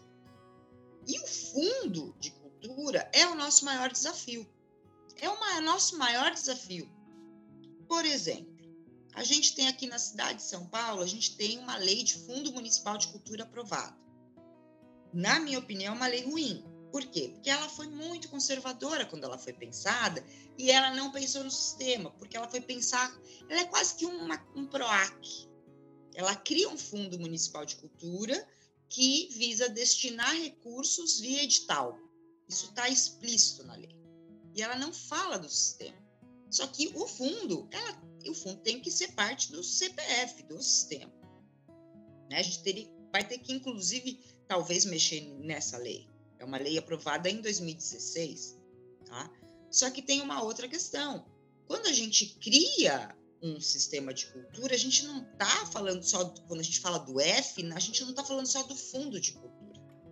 Porque a função cultura, o orçamento da cultura em cada cidade, tem várias partes. Geralmente, por exemplo, uma cidade como São Paulo, eu fui pesquisar essa semana. São Paulo tem vários fundos de cultura. Tem o FECAP, tem o FUNCAP, tem o FUNPATRI. Aí eu fui ver quais que estão ativos, qual que não estão. Por exemplo, o FECAP está com 1 milhão e 200 parado ali, sendo corroído pelo não uso. Viu, Aline Torres? Está lá parado, tem 1 milhão e 200 ali. É pouco para a cidade. São Paulo é pouco, mas é um dinheiro, tem, é mais orçamento que muita cidade de, tem por aí de cultura. Né? A gente tem na LOA, esse, esse dinheiro, ele, ele dialoga com a lei orçamentária da cidade também. Né? Então, quando a gente pensa um fundo numa cidade maior, como São Paulo, mas como outras também, a gente vai ter que olhar esses outros, essas outras fontes. E aí, eu voltando à tua pergunta, por que, que eu estou falando isso? Porque a Lab 2, ela é a única, entre aspas, garantia de vir um recurso do federal para todas as cidades, certo? Mas como eu falei antes, o recurso não está garantido nem para esse ano. Nós vamos ter que lutar pelo dinheiro todo ano para que esse dinheiro entre lá na LOA 2024, 2025, 2026, etc., por cinco anos. Só que se você lê a lei, não existe um negócio dizendo ela só vale por cinco anos. Não. O que diz isso é um gatilho que existe na lei de responsabilidade fiscal e que também atingiu, por exemplo, a lei do audiovisual, de que qualquer lei que mexa com o financeiro, com o orçamento, ela tem que ser revista a cada cinco anos. Isto é, a lei Aldir Blanc, como a Jandira fala, ela é de fato uma espécie de Fundeb da cultura. Tá? A diferença é que o Fundeb é um, é um sistema muito mais bem pensado, né? porque ele pensa todos os quales né? da educação, ele já está muito mais aprofundado. Quem sabe, a partir da Lab 2, a gente consiga fazer essa intersecção a partir da experiência da Lei Paulo Gustavo, onde a gente vai ser obrigado a implantar o sistema. Detalhe, está para sair o chamamento para as conferências municipais. Já era para ter saído, inclusive. Uma passarinha do mim que me contou que o texto base está tá saindo, tá?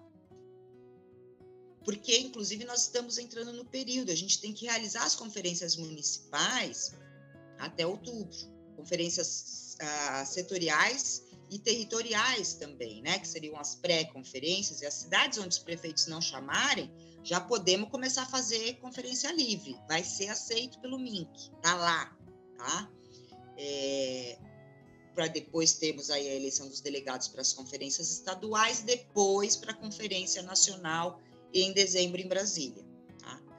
E isso está ligado, porque vai ser provavelmente um dos mecanismos que vai vir como uma chave de financiamento e distribuição de recursos descentralizado, a LAB. Tá? Mas ela não pode ser a única, porque 3 bi, apesar de ser um montante muito grande, é pouco. É pouco dinheiro. E o dinheiro ainda continua centralizado na Lei Rouanet. Eu lembro que a Lei Rouanet teve um período que a gente chegou a ter 5,2 bilhões disponível de isenção fiscal. A única diferença é que a gente nunca conseguiu ter esse montante em termos financeiros efetivos, né? Porque é isenção fiscal. Porque a média de captação nunca passa de 30%. Né? Então, a média de captação sempre fica em torno de 1,2 ou 1,8 bilhões, em termos de giro de recursos. A diferença é que com os 3 bilhões da LAB, a gente vai ter uma entrada de recursos onde nunca entrou. E isso vai mudar muita coisa. Eu acho que isso vai mudar a maneira da gente pensar a gestão de cultura e finalmente nós vamos virar a chavinha da desconcentração de recursos. Eu acho que é a palavra mais do que descentralizar é desconcentrar. Agora, voltando ao que o Ivo falou, eu reitero, se não tiver formação para gestores e formação para trabalhadores, para o setor cultural e para a população em relação a isso, a gente nunca vai ter uma participação social qualificada para nos ajudar a fazer com que a Lab 2 ela de fato se entrelace com o sistema, que ela seja uma fonte de recursos do sistema e que a gente crie uma forma de pensar esses fundos que podem ser de vários modelos, desde fundos públicos, 100% públicos, até, por exemplo, fundos de endowments, né, que é uma lei, inclusive, que foi aprovada e que a gente não usa, mas que, por exemplo, nos Estados Unidos garante um monte de coisa. Né? Se a gente for pensar a produção cultural, é a segunda, a, o segundo item da economia dos Estados Unidos é, é cultura. Né? A Coreia, por exemplo, a própria China está né, tá com, com orçamentos de cultura gigantescos, né? que é o que eles chamam, inclusive, o tal de soft power está chegando aqui.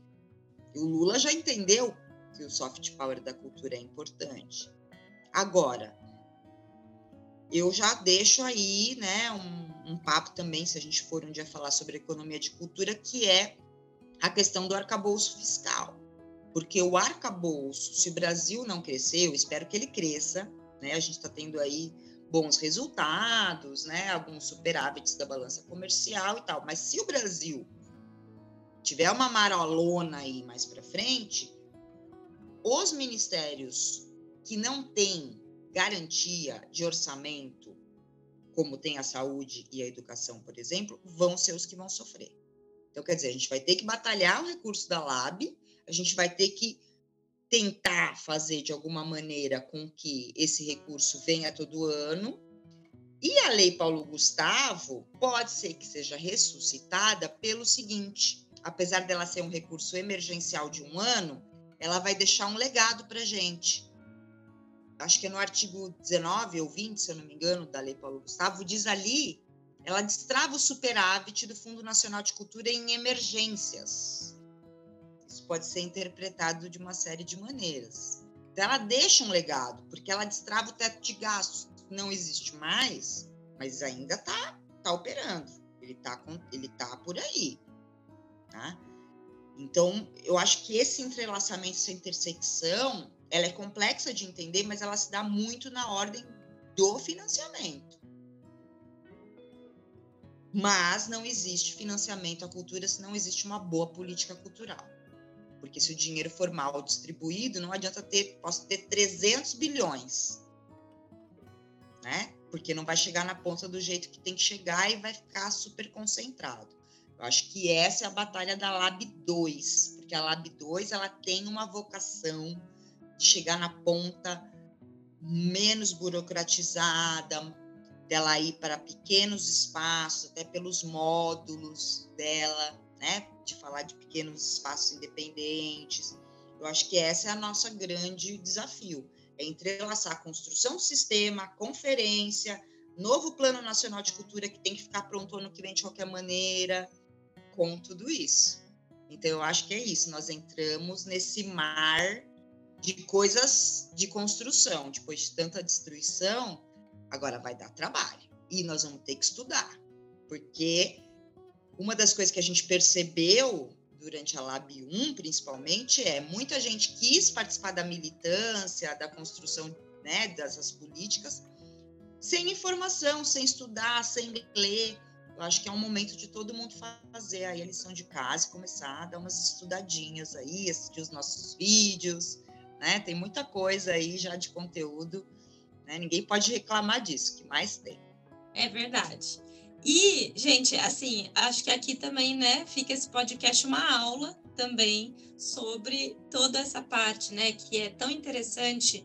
É, ouvindo aqui a aula de vocês dois, né, sobre Paulo Gustavo, Leo de Blanc 1, 2, que é uma história muito recente, né, mas que como história recente, ela não surge do nada, né? Existe um, algo que precede, que tem como, né? E aí é isso que vocês estão trazendo também sobre o Plano Nacional de Cultura e essa construção, essa volta, né, da tentativa de uma construção democrática sobre a participação da sociedade civil, sobre a formação da sociedade civil para estar no conjunto, né, junto aos trabalhadores, trabalhadoras da cultura, desse mundo ideal que a gente sonha, né? Que acho que é, por muitas vezes é isso, a gente trabalha muito dentro das condições não ideais de temperatura e pressão, né? E consegue realizar coisas esplendorosas. E aí a gente está buscando agora novas condições de temperatura, né? Ideal de, e, e pressão também ideal para seguir trabalhando.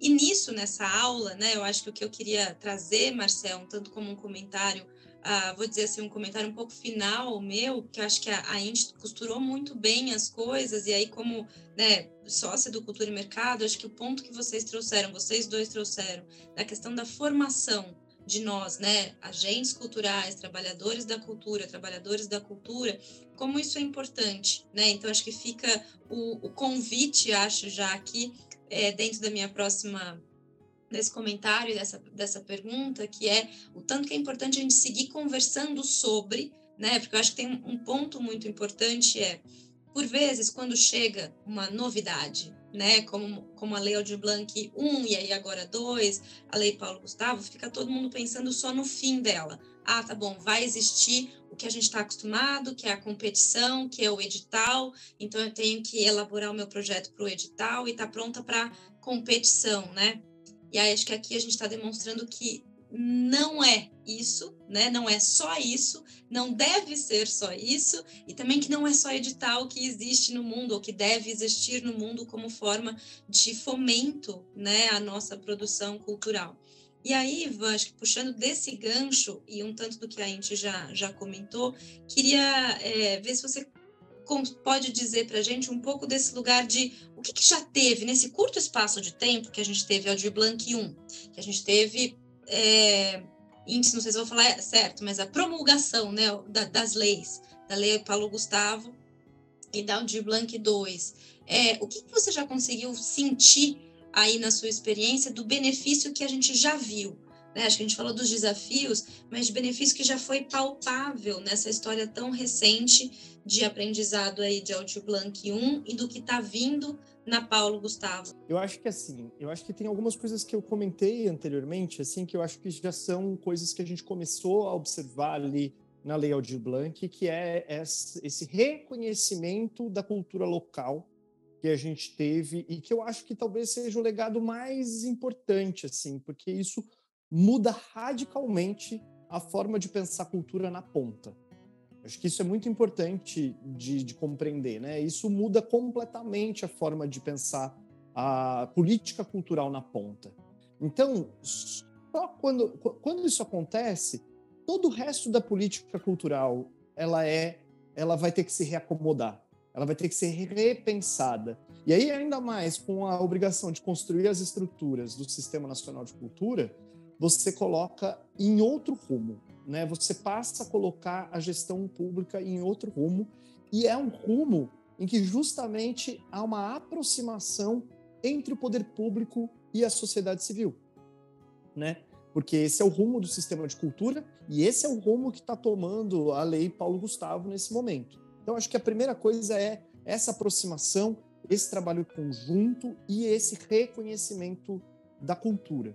Mas eu acho que paralelo, e aí trazendo a fala da Inti, eu acho que a gente começa a ter cada vez mais gente interessada em aprender sobre gestão pública.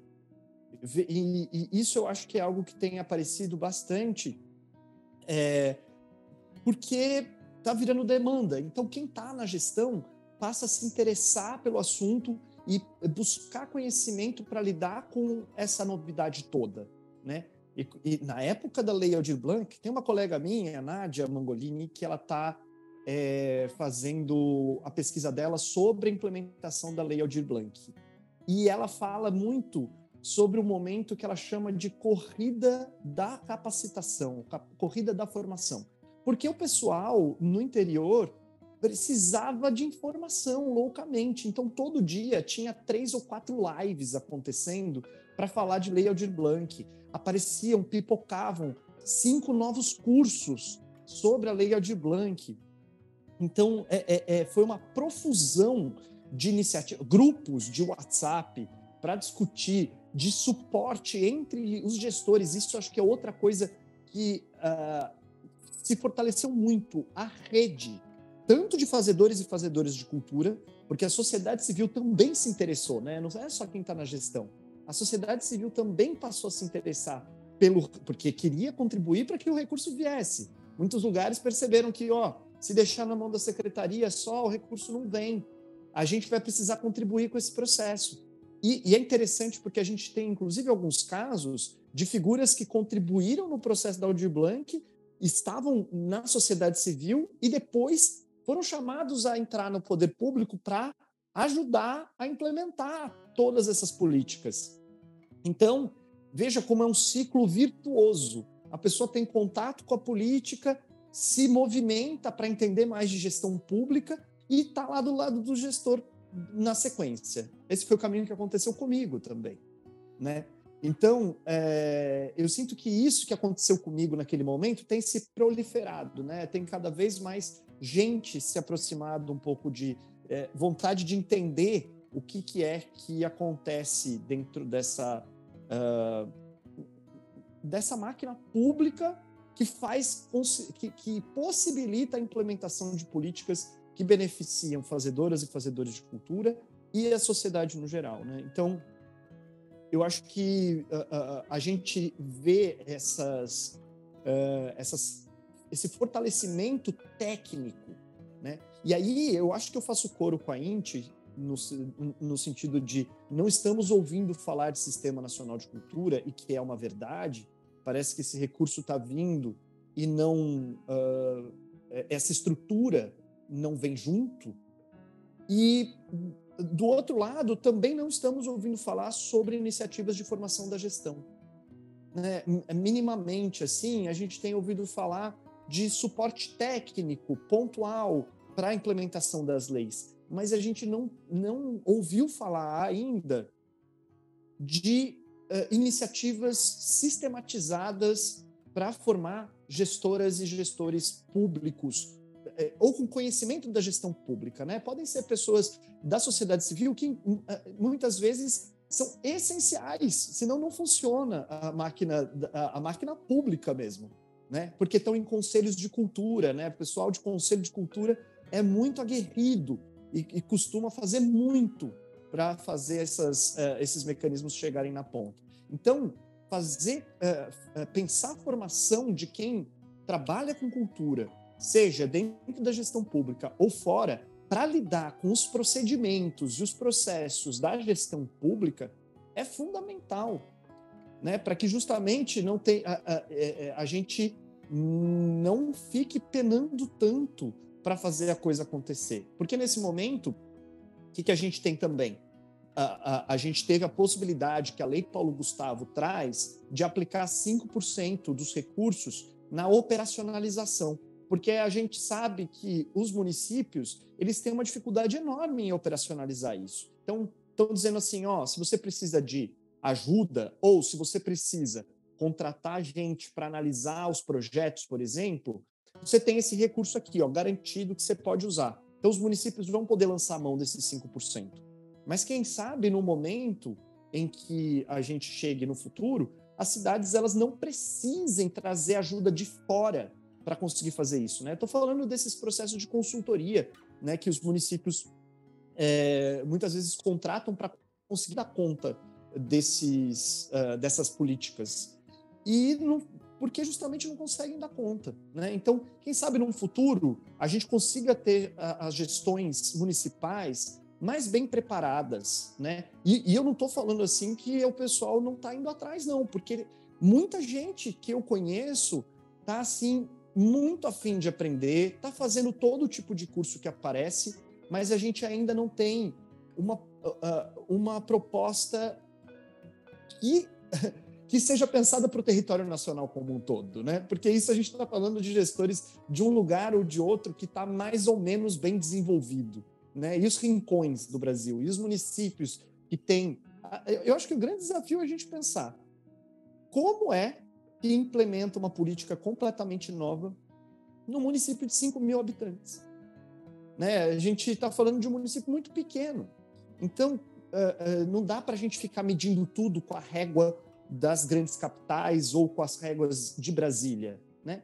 E isso necessita de que essa ponta também saiba atuar dentro da política pública. Então, assim, o esforço, para mim, é um pouco até como eu posso dizer, me surpreende negativamente, no certo sentido, que a gente ainda não tenha falado tanto sobre a formação da, da gestão pública de cultura.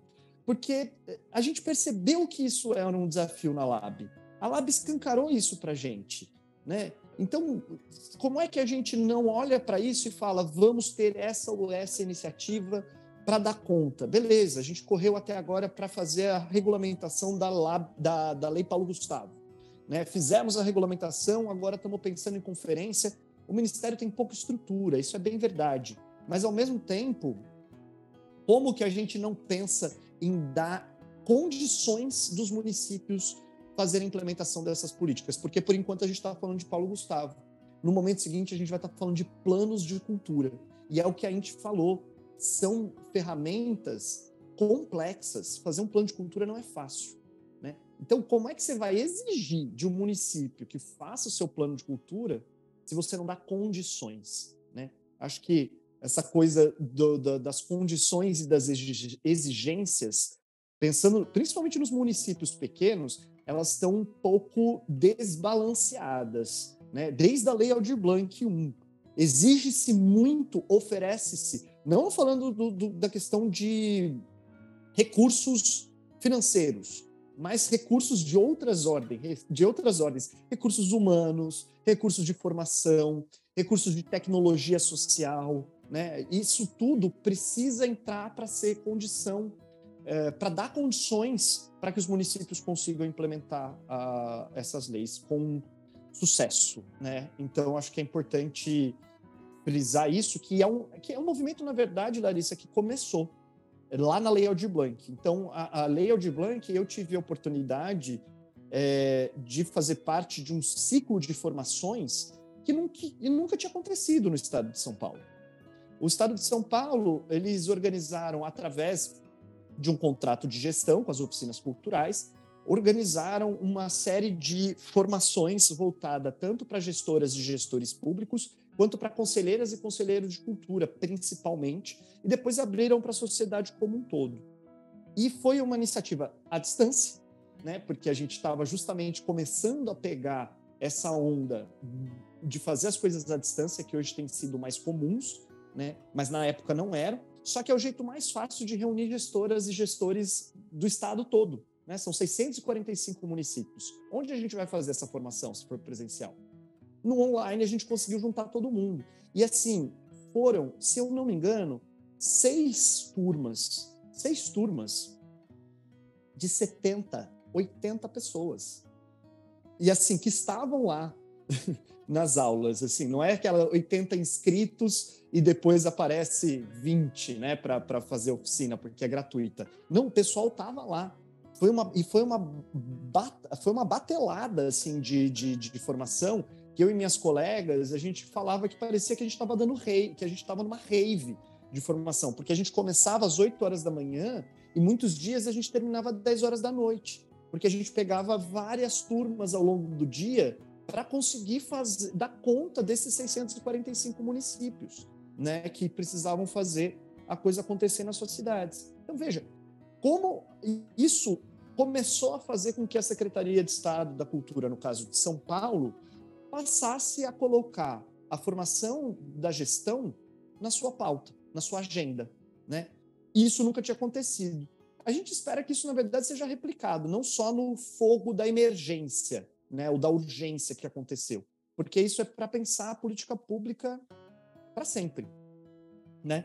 Então eu acho que esse é um ganho também, aparecer isso como uma demanda e a gente vê a, a, a, o pessoal que trabalha com a gestão local se mobilizar para fazer uh, essa formação acontecer, né? Ir atrás desse conhecimento técnico.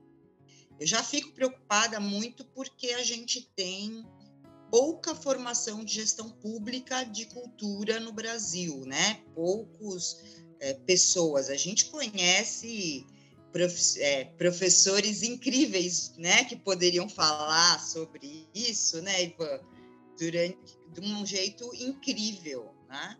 Explicar, inclusive, a gestão pública, o próprio Ivan, né? Que é um cara que é um grande professor e que esteve lá dentro, porque acho que nada melhor do que alguém que trabalhou numa secretaria numa cidade eh, pequena, não tão pequena, mas pequena, e com uma produção cultural muito grande, que é Bragança, tá? porque a gente tem um déficit de professores de gestão pública de cultura, a verdade é essa. E formar bem os gestores, né? É, fica a dica aí para o MINC para a gente retomar as formações que estavam acontecendo pelas universidades, né? A UFBA estava fazendo a UFBA e a UFSC, né, fazendo um trabalho excepcional em relação à formação de gestores no passado. Eu acho que eles tinham que retomar esse tipo de parceria tá? para fazer essa formação, porque não é só uma formação para a Lei Paulo Gustavo, a gente precisa formar os gestores para implantar o sistema. Tá? A Lei Paulo Gustavo, em dezembro, acabou. Tá? Agora a gente precisa ter gestores públicos de cultura aí disponíveis para a gente, né? Então, isso é uma, um, uma lacuna das grandes que a gente vai sofrer de novo as mesmas coisas que teve na Lab 1, se a gente não continuar a entender qual que é o problema aí, né? De, de um Estado super burocrático, que é o Estado brasileiro, sendo gerido por pessoas que não, não sabem fazer. A verdade é essa. E eu digo isso como alguém que já rodou o Brasil dando workshop para todos os tamanhos de cidade, gestores públicos e etc. A Ivan também já fez isso e sabe como é que é. Né? É bem, bem. Não chega a informação. Não chega a informação. A verdade é essa. Né? Um podcast como esse aqui, por exemplo, com certeza vai ajudar muita gente a pensar muita coisa. Espero que chegue aí nos rincões do Brasil. Muito bem. E como é importante ter um espaço como o nosso podcast Cultura e Mercado em Foco para falar de todas essas coisas, para falar de leis, para falar de formação, para falar de um monte de coisa. E uma mega aula de vocês dois, gente, muito bom. É legal quando a gente conversa assim e, e caminha né, desse jeito a nossa conversa. E aqui eu já queria seguir para o nosso é, essa onda de aprendizado e também já seguir para o final do nosso papo, do nosso podcast, senão a gente vai ficar aqui até amanhã conversando Adoraria, mas a gente tem um tempo limitado aqui. É, eu queria que vocês fizessem as suas considerações finais e também trouxessem para os nossos ouvintes que locais que eles podem é, seguir se informando e acompanhando sobre o Sistema Nacional né, da Cultura e também sobre as leis né, que foram conversadas aqui e outros pontos que vocês acharem também relevantes para deixar para os nossos ouvintes poderem seguir nessa onda de aprendizado, como eu comentei. Bom, eu acho que a primeira coisa que eu gostaria de finalizar falando que o segundo semestre vai ser um semestre de muito trabalho para quem trabalha com cultura. Né? Não só porque muita gente aí vai mandar os seus projetos para a Lei Paulo Gustavo, mas a gente não pode ficar pensando que produção cultural e política cultural é só edital, até porque o edital é um mecanismo já ultrapassado, né? meritocrático, ele precisa se modernizar. A gente está aí uh, tentando aprovar o PL 3905 de 2021, que é o marco regulatório do fomento à cultura, que é um PL justamente que vem para desburocratizar e para que a gente tente sair um pouco dessa lógica dos editais. É, a gente precisa começar a pensar também a questão das leis trabalhistas, né? da cultura também. Então, esse segundo semestre, onde a gente começa a pensar e a construir a Lei Paulo Gustavo e logo em seguida a Lei Aldir Blanc II, será também o momento das conferências de cultura e é importante que todo mundo participe das conferências nas suas cidades e nos estados, mas principalmente nas cidades. Mesmo quem nunca participou, quem não é militante da cultura, e mesmo quem não é fazedor e trabalhador da cultura. Eu acho que todo mundo é fazedor de cultura. Eu costumo defender que a gente nasce fazedor de cultura, né? Isso que nos torna humanos. A verdade é essa. É que algumas coisas, algumas pessoas elas se reconhecem fazedores de cultura, né? Nós não somos só fruidores, nós somos todos fazedores. E todo mundo tem que participar, né? Afinal, o dinheiro é público, o dinheiro vem dos impostos do nosso trabalho. Então, participem das conferências, vá conhecer, vá entender o que está acontecendo, né? vai ajudar a construir a cultura da sua cidade. As pessoas podem se informar aí nos sites oficiais, né, do Ministério da Cultura, Comitê Lei Paulo Gustavo. É, nós temos aí na cidade de São Paulo, a gente fez um, um Linktree também da Frente LPG, cidade, Frente Cidade de São Paulo LPG. Quem também quiser me seguir aí nas redes, Instagram e Twitter, arroba Queiroz, com Z tudo junto. É, eu também sempre estou trazendo novidades, né, do front, das leis, falo de sistema o dia inteiro, eu sou a chata do sistema. Uma época eu fui a chata da lei Paulo Gustavo, agora estou sendo um pouco mais a chata do sistema. Chata no sentido de falar bastante sobre isso, vamos começar a fazer aí também uns vídeos, né? A gente está produzindo, a gente inclusive fez uma leitura comentada da Lei Paulo Gustavo uh, no YouTube, tá na, no YouTube do Cais Produções, do Zé Renato, que ficou bem legal. A gente comenta artigo por artigo, né, para as cidades aí que ainda estão na construção aí dos seus planos de ação também. E é isso, me coloco à disposição aí, os gestores das cidades também quiserem perguntar coisas, conversar, na Lab 1 eu falei com gente de cidades que eu nunca tinha ouvido falar do Brasil inteiro. Foi uma experiência incrível. É, isso é parte não apenas da minha missão de vida, mas do meu trabalho também. Estamos à disposição também lá no Congresso Nacional. Né? Gabinete da Samia Bonfim, 642, está à disposição de vocês. E é isso. Obrigada, Cultura Mercado, parabéns pelos 25 anos tenho muita honra de fazer parte dessa história como professora. De 2015 a 2019, eu tive com vocês lá como professora residente, né, dando aula principalmente de PROAC, de projetos. E é isso. Muito bom estar com vocês. Obrigada estar aqui com, também com meu querido amigo e parceiro de lutas e pesquisa, Ivan Montanari, né? Que a gente sempre encaixa bem. A gente sempre encaixa bem. Obrigada, Marcel e Larissa, foi muito legal. E obrigada, claro, você que ouviu até agora. Passe para frente essa gravação que vai ser importante para mais pessoas ficarem informadas. É isso, tamo junto. Ok, queria agradecer também a Inti e a Larissa e o Marcel pelo ótimo papo que a gente teve. Inti, a gente, ela disse que a gente se encaixa bem, a gente vem circundando os mesmos objetos, né? As mesmas políticas públicas. Então, a gente tanto conhece quanto tem tem o fôlego de militância também, né? Tem tanto um conhecimento técnico quanto um fôlego de militância é, é, em comum, né, para fazer essas coisas acontecerem, né? Não é só um objeto de pesquisa, né? Isso eu no meu no meu trabalho tentei dizer bem da onde que eu estou falando. Veja, veja só, eu sou um gestor que implementou essa política. Então, assim, evidentemente, eu acho ela uma política importante, né? Não tô, não é, não é uma análise neutra, veja bem, não existe isso. Né? Eu estou olhando a partir de um determinado ponto de vista, vou escancarar para vocês e é esse. Eu acredito no Sistema Nacional de Cultura como uma boa estrutura para pensar a política pública de cultura nacionalmente. Né? É, é, eu acho que a gente, por incrível que pareça, eu acho que onde mais circula informações sobre essas leis uh, sobre esses mecanismos são em grupos de WhatsApp de cultura. Uh, não sei precisar exatamente qual é o melhor grupo para você achar, porque tem muitos. É, eu procuraria um que as pessoas não ficassem mandando outras coisas, como bom dia, com muita alegria e etc.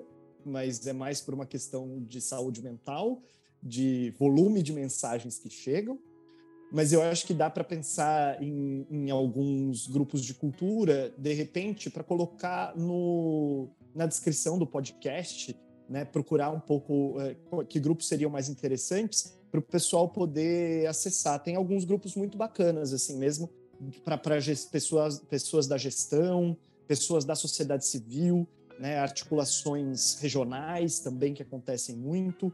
A gente tem um, um, dos ventiladores que eu posso falar um pouco mais de propriedade é o FLIDSP, o Fórum do Interior Litoral e Grande São Paulo, que eu componho uh, e que é basicamente fazedoras e fazedores de cultura do estado de São Paulo, uh, principalmente do litoral, interior e grande São Paulo. É, e ali, além da, do, do, próprio grupo central do fórum, a gente tem os grupos regionais, né? A gente tem as regionais do fórum. É um caminho. Tem outros grupos que também vão uh, fornecer muitas informações atualizadas, né? Porque o que acontece é que, de um lado, os meios, uh, os meios oficiais informam pouco, né? Pouca coisa chega para gente ouve-se muito falar de bastidores, quem circula nos meios assim, ah, parece que vai ser assim, ah, parece que vai ser assado, mas é, nada com muita certeza. E a gente tem essa carência, né, dessas informações chegarem com uma certa eh, qualidade, né? A gente tem essa informação que chega eh, nessa profusão e que é cada hora atualizada a cada momento, né? É bastante uh, dinâmica né, a, a, a, corrente de informações que vai aparecendo, porque é isso, a gente está falando da Lei Aldir Blanc 2 agora, mas daqui a pouco sai a regulamentação, e talvez a gente falasse de outras coisas se fosse depois né, dessa regulamentação. Assim como a gente está falando da Paulo Gustavo agora, que já tem regulamentação. Antes a gente falava em outros termos. Né? Então, muita coisa ainda para aparecer, muita novidade ainda vai surgir. E vai ser um ano de muito trabalho, como a gente falou, assim. Eu acho que para quem trabalha com a gestão já está sendo, para quem trabalha na ponta, na entrega da, da, produção cultural, né, no fazer cultural em si, o segundo semestre vai ser bastante vivo, né, porque ah, se tudo correr como está traçado, ao mesmo tempo vão estar tá, ah, participando dos processos seletivos da Lei Paulo Gustavo, eventualmente começando a receber os recursos da Paulo Gustavo e participando das discussões de como, de como aplicar os recursos da Lei Aldir Blanc 2. E o primeiro semestre do ano que vem vão estar desenvolvendo os projetos da Lei Paulo Gustavo, mandando o projeto para a Lei Aldir Blanc 2. Então, uh, uh, tudo indica que a gente vai entrar num ciclo virtuoso aí também de aplicação de recursos em que trabalhar com cultura vai ser possível, né, numa larga escala. Eu acho que é, é um equívoco dizer é, essa, essa coisa que se diz muito nesse campo político que não olha para a cultura com bons olhos, que vê a cultura como desafiadora, que quem faz cultura é vagabundo, que quem faz cultura é quem não gosta de trabalhar, vai trabalhar, né? Assim, o pessoal falava muito de quem acessa os mecanismos é, de fomento à cultura, de que é um pessoal que precisa ir trabalhar. Trabalhar com cultura é trabalho. Trabalhar com cultura é, exige muita dedicação. E não é apenas uma forma de viver uh, preguiçosamente, como talvez uma certa imagem equivocada traga. Trabalhar com cultura é trabalho duro. E é um trabalho que muitas vezes se trabalha muito além do remunerado. Né? Porque para a gente pensar, por exemplo, nas pessoas que estão em conselhos de cultura, estão ajudando a fazer a política pública acontecer e não estão recebendo um centavo, né? em geral.